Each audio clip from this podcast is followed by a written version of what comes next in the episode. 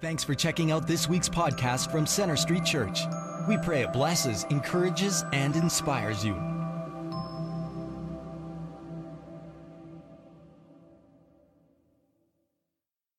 As we think about um, purpose in life and meaning, I want to ask you tonight what is your purpose? What is your meaning? When you get out of bed in the morning, what drives you? What's your passion? You know, when I was asked to um, speak about purpose from the book of Proverbs, I came across this verse, and it just stood out above the rest, and it's in Proverbs 11:30. It says, "The fruit of the righteous is a tree of life, and he who wins souls is wise." You know, as Christians, there's no higher purpose than soul winning. There's no higher purpose than introducing people to Jesus. You know, many times we get caught up in our lives, and when we get up in the morning, we're focusing on our, our careers, being a good plumber, doctor, electrician, mechanic, going to school and being a good student. All these are good things. But what's a greater purpose is that we see our jobs, our workplaces, our schools, the hockey teams we play on as mission fields to introduce people to Jesus. There's a higher purpose than just going to work and getting a paycheck or going to school and getting a good grade on a test. Those are important things. But what's more important is your fellow students that don't know Jesus Christ and that are going to hell for eternity without Him. And we have the answer in Jesus, the author of life to give them. Why are we holding back? You know, there's um, last week I had the opportunity to lead a young man to Jesus, and um, this is a great story. He comes from a family that isn't following Christ, and he asked his mom to bring him to church, first time to church. And it was his teacher from school, from high school, that gave him Mere Christianity. It's a book about Jesus. And, he, and he's been reading that, and God used this book to just transform his heart. And when I talked to him, he said, I'm empty. I know I need Jesus. How do I receive Christ? You know, that's low hanging fruit, right? Um, but, it, but what really, um, God really spoke to me on the way home, I was impressed with that teacher. That teacher who, although he was probably a great teacher, he had a higher purpose to see this young man come to Christ. And I, want, and I challenge you tonight as a Christian to have that higher purpose. So why don't we share? There's many reasons. Some it's fear, some we don't know what to say, some we just get selfish and we just don't want to take the time and do it.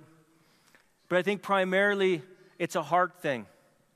You see, when our hearts are broken, for people when we see a need, most of us here would meet that need. If we see a, a child that's starving of food, most of us here would give that child a piece of bread. Well, we see people dead spiritually, starving spiritually all around us. Why don't we give them Jesus? And I believe it's because we haven't cried out to God to break our hearts for the lost around us. There's a story of a man named John Hyde. He's a missionary. And in Bible school, the uh, prof said that he would amount to nothing. They thought he was partially deaf, he was a horrible speaker, and uh, he didn't know the language of the place he was going to, India. But he went to India and he started to daily pray for hours a day God, give me souls or I die. He'd rather die than not see people around him come to Christ. And he was crying out for souls. When's the last time you cried for someone that was lost in your life? And then he started to get more specific God, give me one soul today. And he started to pray for one soul, and God started to answer that prayer as he prayed and he acted. He started to see people come to Christ, and through his ministry, thousands came to Jesus. But you know, he had a heart for the lost. He prayed for the lost, he cried over the lost, and then he took action and introduced people to Christ. There's three points that I want to talk about in this verse, in the first part of the verse. The fruit of the righteous is a tree of life. First of all, a healthy tree reproduces. So this verse is comparing the fruit of the righteous to a living tree, a tree of life. And first of all, who are the righteous? Well, the righteous aren't those who do good works to get right with God. The word righteousness or righteous is to be right with God. How do we get right with God? It's not through works, it's not through religion, it's through a relationship with Jesus Christ. That's the only way that we're righteous. Um, 2 Corinthians 5 21 says this it says, He who knew no sin, this talking about Jesus, he who knew no sin became sin for us, so that in him we might become the righteousness of God. So, this is a beautiful verse that talks about the great exchange that when we repent of our sins and put our faith in Jesus, our sins are on Jesus on the cross. So, he paid for our sins with his own blood. And then his righteousness goes on us. That's some good news, amen? It's a great exchange. It's the best news that we could ever share with anyone. So, righteous is talking about those that are born again, those that are in Christ. So, but once we're right with God, now it's about helping others get right with God. It's not enough that we're right with God. Now it's our job, like a tree of life, to impact those around us and help them get right with God by introducing them to Jesus, you see? See, a tree of life is living like, just think of an apple tree it, a healthy tree produces apples. Someone comes and eats an apple. It's life sustaining, but also it has seeds that reproduce. So, as Christians, we have to be about bringing those around us to Christ, life giving. Second point is no seed, no harvest. So often we assume that people around us are just going to come to Christ. We think that us living a good life is good enough. And that's not the case, my friends. You know, there's a lot of good people um, that live good lives. If people don't know how to come to Christ, if people don't know that it's Jesus that has changed their lives, then um, they just don't know how to be made right with God. So often we assume that it's just going to happen. And people are going to ask us, why are you living a good life? See, it's not enough just to stop drinking and smoking and partying and start going to church on Sundays. No, we need to start praying for those around us and sharing Jesus with them. Romans 10 13 to 14 says, Anyone who calls upon the name of the Lord will be saved. But how shall they ask him to save them unless they believe in him? And how can they believe in him if they have never heard about him? And listen to this last one. And how can they hear about him unless someone tells them? I'm going to say that one again. And how can they hear about him? It's talking about Jesus unless someone tells them. I have two friends that have died this year. Once you get older, I'm in my early 40s, that happens more often, I'm finding. My one friend that died in the spring, I have peace about that friend because I was able to share my faith with him, to share Christ with him, and I have hope that he's in heaven. The second friend that died, I just found about yesterday. He was a hockey buddy of mine I played hockey with for two years. I was on his line, but I never shared Jesus with him. I have a lot of regret. I'm still trying to process it.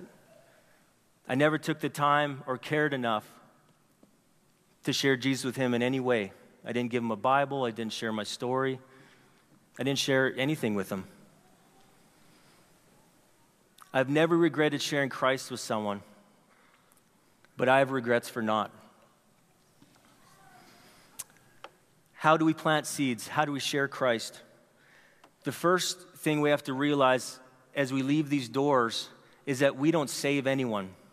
1 Corinthians 3 6, Paul says, I plant, Apollos waters, only God gives the increase. You see, if we think we're going to save people, we're going to burn out or get frustrated. Only God saves, but it's our job to plant the seed to introduce people to Christ. There's a story of a true story about a man that he was a sailor, he was drinking, partying, gambling, and at the age of 25, he ended up in a port in Australia. And someone witnessed to him about Jesus, and he gave his life to Jesus, and he was so transformed.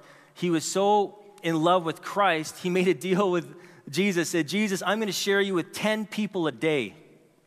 And this man's name was Frank Jenner. So for 25 years, he shared with 10 people a day. And, and, and they say that he's, he probably witnessed to 100,000 people. He planted 100,000 seeds.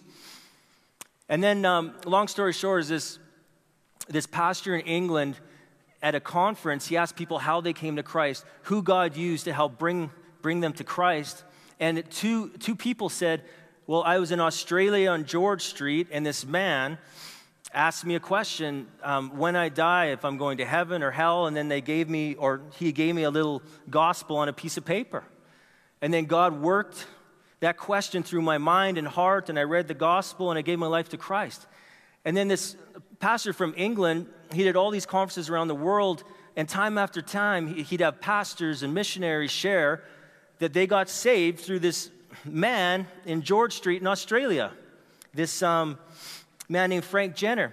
So this a pastor went to Australia to find the, Frank Jenner, and he found Frank Jenner in this humble, humble apartment, and he told him all the people that were now serving Jesus because of his ministry, witnessing. And he just started to cry because he never knew about one of those people, not one. But thousands had come to Christ through his ministry. But why I share that, maybe you can't see yourself on a street asking that question or giving the gospel 10 times a day. But I challenge you can you see yourself intentionally praying for people around you and saying, God, use me however you want to to introduce people to Jesus? Maybe it's an alpha course. Maybe it's inviting people to church. It could be a myriad of different ways. The, um, the technique isn't the issue. You know, Paul, even Philippians, he says, I don't even care if people are sharing the gospel with wrong motives. At least Jesus, at least the gospel is being preached. I praise God for everyone that shares the gospel intentionally, e- even if it's not necessarily the way I would do it. At least they're lifting up Jesus, they're planting a seed. Um, outside of having a brokenness for the lost, two other reasons why we don't share is fear, fear of rejection, fear of failure, insecurities, but also not knowing what to say. And I know in 2002, I was going to church on Sunday. I was going to Bible study, but I didn't have a burden for the lost. And I never shared Jesus, and I never saw anyone come to Christ either. but in 2002, things changed. There was an evangelist who did an equipping course, and it was about praying for the lost, but it was helping us um, know how to share the gospel, share Jesus with people. And from that um, time on, I made a list. It was called an Operation Andrew list, but a list of 20 of my friends and family that didn't know Christ. And I prayed to God, I prayed, God, at least allow me to share my testimony, my story of how you have changed my life at the very least. And by the grace of God, over the years, I've seen at least 10 of them come to Christ. And some it's been some it was almost right away, and others, you know, just been a few years ago, they one called me up and said, Thank you for sharing your testimony. I just received Christ. Others been on Facebook. Um, you know, they Facebook me and said they're following Christ. But what I want to encourage you to do, if, um, if you want to be equipped to share your faith, is every Thursday in November, starting this Thursday, we're, we're going to have a daily evangelism equipping course. And what this course is, it's basically 12 sessions, 12 lessons over four sessions. And it's um, at 7 o'clock in Theater A, right here at the church, but it's going to help equip you to share your faith. And um, if you want to be equipped, I just encourage you to come. It's free. But uh, right now, before I close, I want to ask Mustafa to come up. He's a friend of mine, and he's going to share his story on how Jesus has changed his life. And, and Mustafa is dealing with um, some medical stuff, so, so he's asked me to ask you just to pray for him that he'll get through this tonight. Bless you, brother. Actually, let's just pray for him now. Father, I just lift up Mustafa, God, and I know you have some powerful things to share about what you've done in his life tonight, God, and I just pray that you would give him the strength, fill him with your Holy Spirit to just speak what you want to speak through him tonight. We pray in Jesus' name. Amen.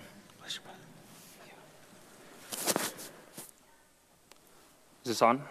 Yeah, cool. Sorry, guys, I'm a little high on painkillers right now, um, but I wouldn't want to miss this opportunity for the world. Um, just wanted to share with you guys today about my testimony. Uh, it's an hour long testimony that I have to crunch in 10 minutes, so bear with me here. Um, I call Center Street my home church. Um, I go to the young adults uh, core, uh, core group. Um, I serve there actually. Um, so, yeah, they're here supporting me tonight as well. See, I have friends. Um, so yeah, uh, basically, my name is Mustafa. I'm, uh, I have five other siblings. I'm the fifth child. Uh, my older sister was aborted in the womb. And uh, I want to share you guys some miracles um, because I was almost aborted as well, but my mom fought really, really hard to keep me. Um, when I was born, I was actually considered a holy child because I was born to a, uh, um, well, I was born on Prophet Muhammad's birthday. Um, and that's why they named me Mustafa, which means the chosen one, which is one of the names given to Muhammad. Um, so, spoiler alert, I accept Jesus at the end of the story. Uh, so, uh, yeah. Um, anyway, so when I was born, it was during the, um, around the Gulf War time, or as I like to call it, the prequel.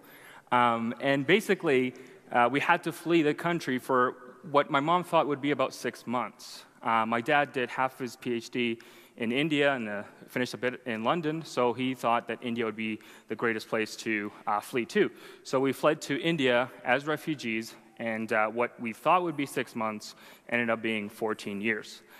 Um, so we lived there illegally, um, no passports, nothing. Um, we basically uh, flew under the radar the entire time. We went shelter to shelter, uh, trying to make it work, and for seven years, guys, I only had one meal a day.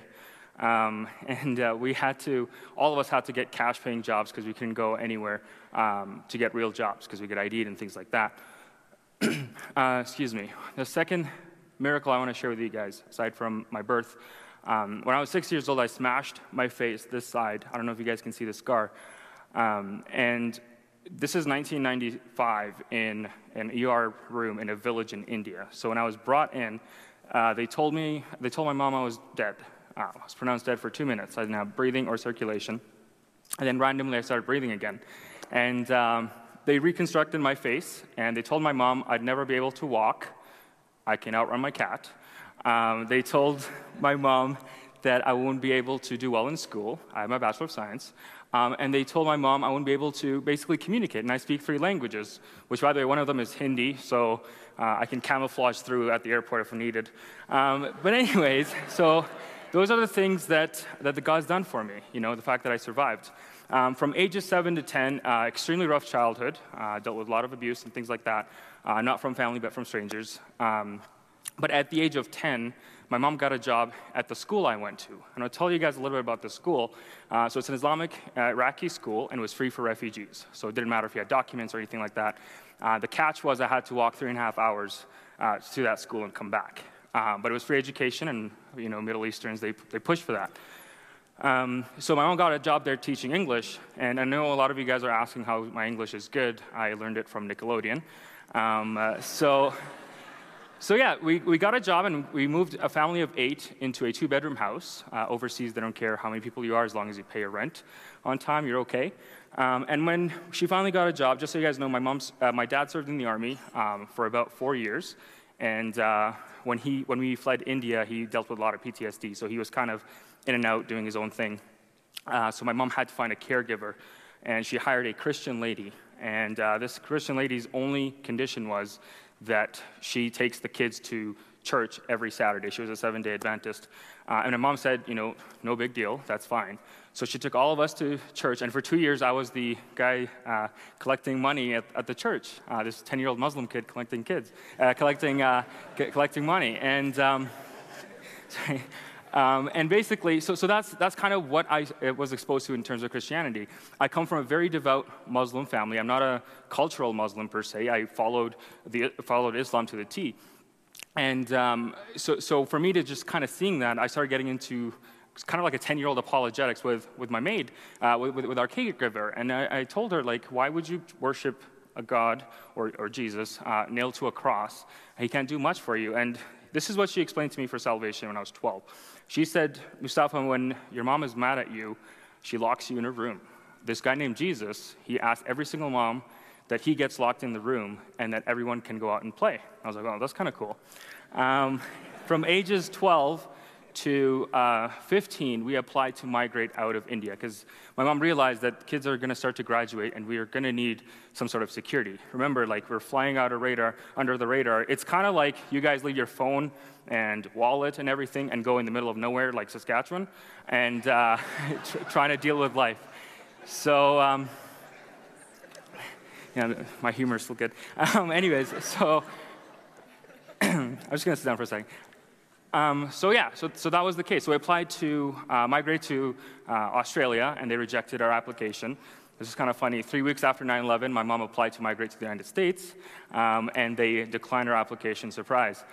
So uh, Canada accepted us finally, and from 2002 till 2006, we waited. Uh, they did a lot of investigation and things like that, and finally, we came to Canada as refugees in September of 2006. Just to, guys, just to explain to you guys, uh, that's how the process works. A lot of people think that Air Canada brings one of their crappy planes and loads up refugees, and we come here, but we actually have to sit there and wait uh, for this process. Now, the, the culture overseas supported my faith, my Islamic faith, but over in North America, it did not. Um, a lot of the things didn't make sense, like clothing and, and things like that. And unfortunately for my mom and my family, we thought the best example of Christianity is North America because it's seen as a North, uh, it's seen as a Christian nation. And uh, with that, she thought Christianity meant drinking and partying and all that uh, fun jazz you see on Hollywood. And um, so going to high school was a little rough. Uh, there's about eight Muslim kids in there out of 1,500 students. But regardless of that, that's who I connected with because 9 11 at that point was about five years uh, old, and uh, I was still terrified of how North Americans will view me and vice versa. So I obviously leaned in towards my Muslim friends and things like that. I had to explain to people why I wasn't eating during Ramadan. Uh, I had to ask if things were, if this was made out of pork or not, because I didn't have to worry about it overseas, but here I did. I almost had to amp up my Islam in, in that sense. And um, I, uh, when I, even when I started high school, I had to repeat grade 11 because, yes, my English was good, but it was only street English. It wasn't uh, things that I could use practically in school. And then, over, and in the Islamic school, they teach you hadith and Quran and uh, Arabic literature and things like that. So it's really difficult to get credits for that. So I had to repeat grade 11, graduated grade 12 with honors, and just like any good Middle Eastern kid, uh, my mom wanted to get a real job, uh, like become a doctor or an engineer or a Kardashian. And, uh, and um, so, so, yeah, so I graduated with honors, got, got into university. Um, my first month at the university, I went to get a haircut in Lethbridge on 3rd Avenue, and um, there's a, the Dove Christian store was right beside it. Now, I hate art. Uh, I don't see any appeal in it. I, uh, you know, paintings and things like that. They're cool, but like it's nothing that'll captivate me. But I found a painting of Jesus pulling Peter out of the water, who, by the way, I thought was Moses. Um, so when I went inside, I told that lady I'd really like to buy this. And she's like, which one? And I said, the painting of Moses. And she's like, what are you talking about? I was like, you know, when he split the Red Sea and he forgot someone in there and went back to get him? Because I genuinely thought, genuinely thought that maybe the Bible is so screwed up you guys don't know what the story is. So so she kind of partially evangelized, and she's like trying to explain what the story was. So I said, okay, how do I take this back to my house? Because my mom, of course, Muslims, you guys know, we don't carry uh, pictures of idols or anything like that. And because Christ is seen as uh, a God in another faith, we couldn't have that. So I convinced my mom that it was Moses, and it flew by. And uh, I had this painting above my head for four years. And here's what happened. So 2012, uh, close to graduation at the university, I just want to really tell you guys quickly that at this time, this whole time, no one intentionally evangelized to me. No one invited me to church, uh, to a Bible study, to anything. But I can tell you how many times people invited me to go out for a beer, uh, to go out camping, and, and things like that. So it was just frustrating to see that looking back. But regardless, we'll keep going. So 2012, I'm about to graduate uh, in, in that month, and I saw this I'm guessing an evangelist outside of Tim Hortons, and he just asked me two questions uh, what the Quran talks about, in salvation, about salvation, and do I personally know who Jesus is? And at first, I didn't listen to him because he was wearing a Calgary Flames shirt. I'm, I'm, a Canucks fan, guys, sorry. Um, so, so, but I took that as a challenge, right? I took that because as I'm pursuing my degree, I was also minoring in religion because I wanted to be a Muslim apologist. And I went back, thought nothing of it. In November of that year, the painting I just told you guys about fell on my head. Right? And it just woke me up. And the cool thing is, as soon as it fell on my head, the words of that guy, Do you know who Jesus is, replayed in my head. And that's the only evangelism I ever got intentionally, and it's the only one I needed. And uh, so I was like, you know what? Out of my arrogance, because knowledge puffs up in Islam, um, the more knowledgeable you are and things like that. Um, of course, you accept that humbly, but I, I did not, because um, I always thought I was the right. And I always, the relationship, by the way, I had with Allah at that point is me comparing myself to other people. So I'd be like, hey, Allah, look, it's, look at Donna, for example. She drinks and smokes and does all that. I don't do any of these things, right? That's the kind of relationship I had with, with him, because I had to be perfect enough to, to merit my entry to uh, heaven. Anyways, um, after that, I went to chapters and I decided to bury this. So I bought a King James Bible, my first mistake. um, excuse me. Um, and that's because for a guy who's English, Arabic is my first language, but for English as second language, language people, it makes no sense, right? Grab Macbeth, it's the same thing.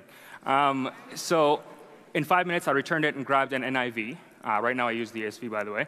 Um, so I started reading the Bible cover to cover. So I read Genesis. I'm like, this is cool. I read Exodus. Moses doesn't forget anyone in the Red Sea. And then uh, I got to Leviticus and I shut the book because it was just awful. I was like, hey, none of this makes sense. I don't see Jesus anywhere. By the way, Muslims don't understand, uh, it depends on how much they looked into Christianity, how the Bible works, right? There's Old Testament, New Testament. We, we separate those two books. That's what the Quran talks about, right? Injil and the Torah. So I didn't understand how it worked, like Old Testament, New Testament. So that's why it was a little confusing at the time. Story gets a little grim. Um, my, one of my cousins, um, she was 22 and pregnant and an electric, electrician student, electrical engineering student. And in Iraq, you don't have hot water like we do here. You have to manually do that. And she had the heater into the bathtub. And the electricity in Iraq is on about five, uh, five hours per, per day and it was left in there, and the electricity came on while she was having a bath, and she was electrocuted to death. And um, a few months after that, I lost one of my best friends in a head-on collision, collision in Picture Butte. And um, he, he, was Catholic, so I've never actually seen a dead body in my life. And uh, when I approached the casket, I saw him in there, and for the first time, my salvation super duper mattered to me. Ask any Muslim, are they guaranteed heaven?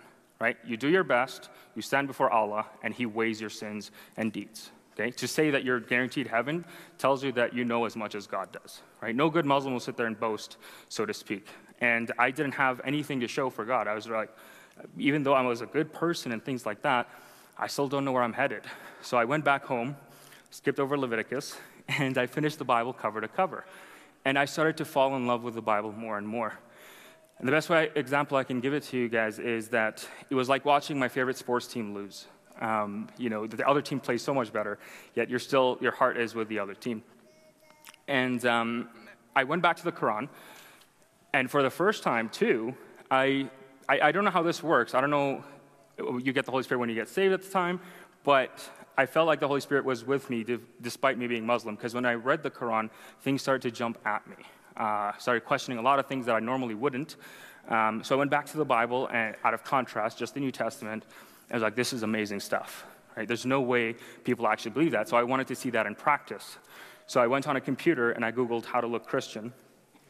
And um, it's so funny, you should see some of the pictures. Um, long story short, I just shaved my beard and parted my hair and put on a shirt. And uh, I went to, I went to uh, the Evangelical Free Church in Lethbridge and I sat at the very, very back. And I'm expecting like the Pope to come out and like read off of Leviticus, because I've never been invited to a church. I have no idea what goes on, right? And uh, they started playing songs, and the first song they played was Cornerstone, and I was singing it with them because it was really cool. Um, and as I was leaving the church, uh, Pastor Ian told me to, I, like, I don't know how pastors do it, that he just knew that I wasn't there before. And we had a conversation for three hours. And he gave me a book called The Case for Christ by Lee Strobel. Um, he basically told me that I'm doing kind of the same research, but this guy had a little more money.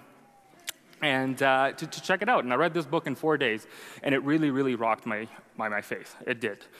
Um, I was still doing the five times a day prayer, not eating pork and things like that, but it was something was just not right.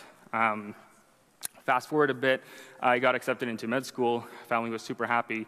Uh, but it was around the time that I honestly stopped caring about anything worldly and just wanted to know who God was.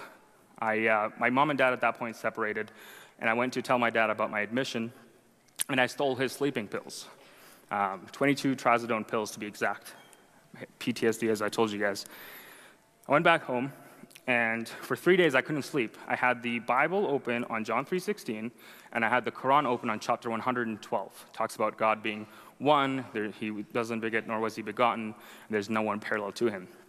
And I said to God, pled with him, or whoever was listening at the time, and I said, You have to come down and show me, otherwise I'm going to come up and ask you. Because it's funny, my suicide was inspired from the Bible, and I'll explain that in a second.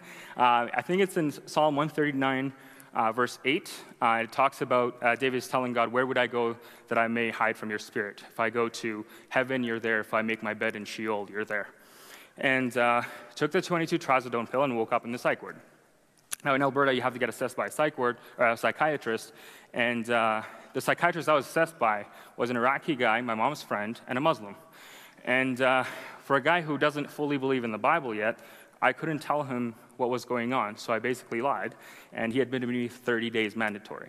I uh, snuck into a Catholic chapel and grabbed the Bible, and I continued my research. Right? I don't have time to tell you guys uh, what, what that looked like. Um, got out of the psych ward, and uh, moving on, uh, on August 8th of 2015, I accepted Jesus into my heart.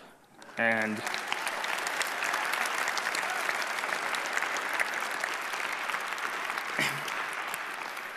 um, my mind, apologetically and everything, was convinced.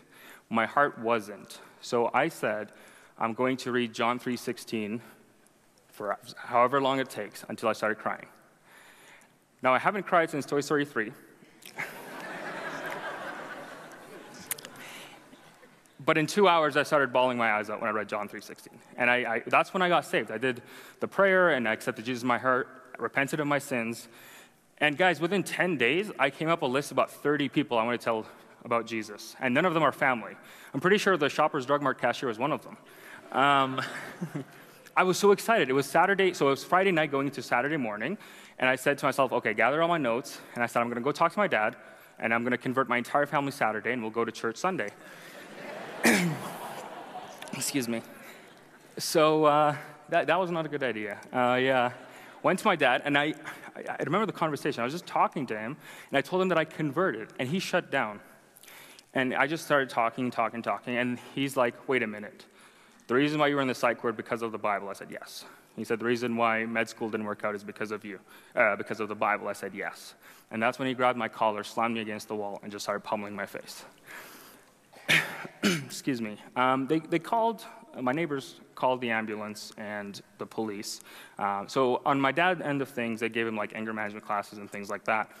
But I was at the hospital, face all bruised up, and then I was discharged. And I was really angry at Jesus. I really was. I was saved, what, 10 hours? And this is what happened. You know, I expected that following the, the wrong faith uh, would result in whatever, but following the right one would make everything good. I was expecting money. I was expecting Selena Gomez to reply to my DMs. I was, uh, I was expecting a lot of things, and none of them happened. But it's funny because when I was reading the Bible, it's almost like God was preparing me for this, right? I read in Luke, it said, No one can be my disciple unless they hate their father, mother, daughter, right? It talks about in Matthew uh, 6 25 uh, about look at the birds, where uh, do you not see my Father feeding them? And, uh, you know, just a lot of things like that. It was like the, the Holy Spirit was preparing me for this. Um, went back to my mom's house, and that was a different conversation on its own. Um, she kicked me out of the house, but she gave me money to go to another house um, because she's my mom, right? It's different than, than dad's. And uh, for about three days, I lived in my car um, and I told my pastor, and he was really mad. And then he went and told the congregation, and almost everyone opened up their homes. So much so, I got picky about which house to go to. because I wanted one closest to a Tim Hortons. Um, and after that, by the way, I, uh, after I like had my moment with Jesus kind of thing, I remembered that now I can eat pork. Um, so I tried out some bacon. It was phenomenal. Gained 30 pounds. Um, um, I think this illness that I have is a blessing in some way because I lost 11 in two weeks. Um, but, but yeah, this is, this is like really important for me because um, after I got saved, the, the, church sponsored me to go to Bible college because they wanted me to get rooted into my faith. And I was really stressing to go into Bible college because I thought everyone would school me, but turns out that it was a humbling experience. So I, you know, I learned a lot, got rooted, moved to Calgary, got connected with the core, moved in with Aaron Dixon and Andrew Fuel, who helped disciple me. And uh, yeah, here I am today, guys. Thank you.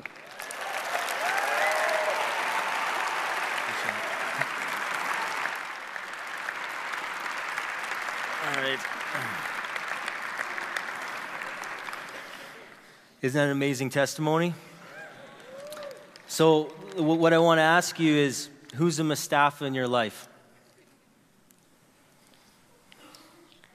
You know, what he didn't share was um, when he went to church, excuse me, and joined the young adult group, there were a lot of young adults that were in his school that were Christian that never shared Jesus with him.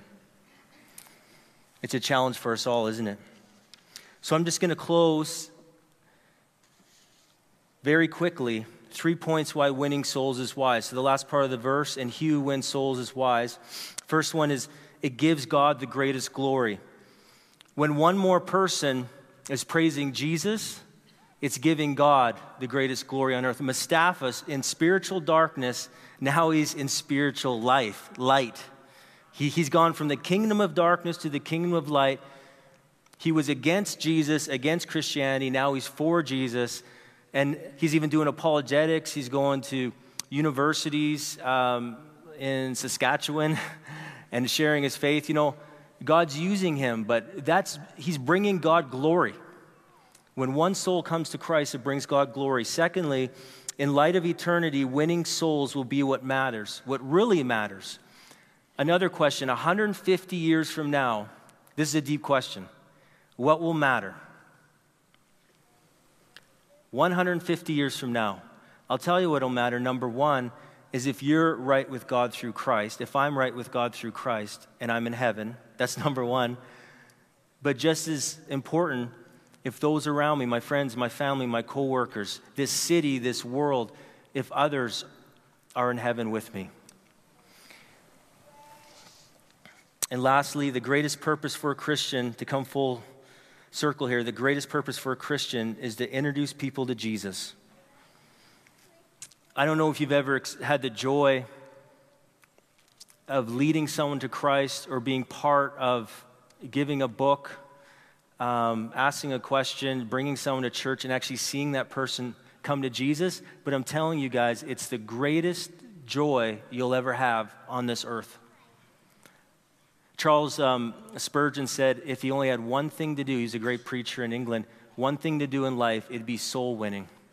Because he doesn't experience any joy like seeing someone come to Christ that he shared the gospel with or shared a story with. Jesus said it this way in Luke 15. He, he shares three stories the lost sheep, the lost coin, and the lost son. And, and in all those stories, it's about finding the lost coin, sheep, or son. And Jesus says this I tell you that in the same way, there will be more rejoicing in heaven over one sinner who repents than over 99 righteous persons who do not need to repent. There's joy in heaven over Mustafa's coming to Jesus, right? So let's be a part of it. Let's be a part of God's work.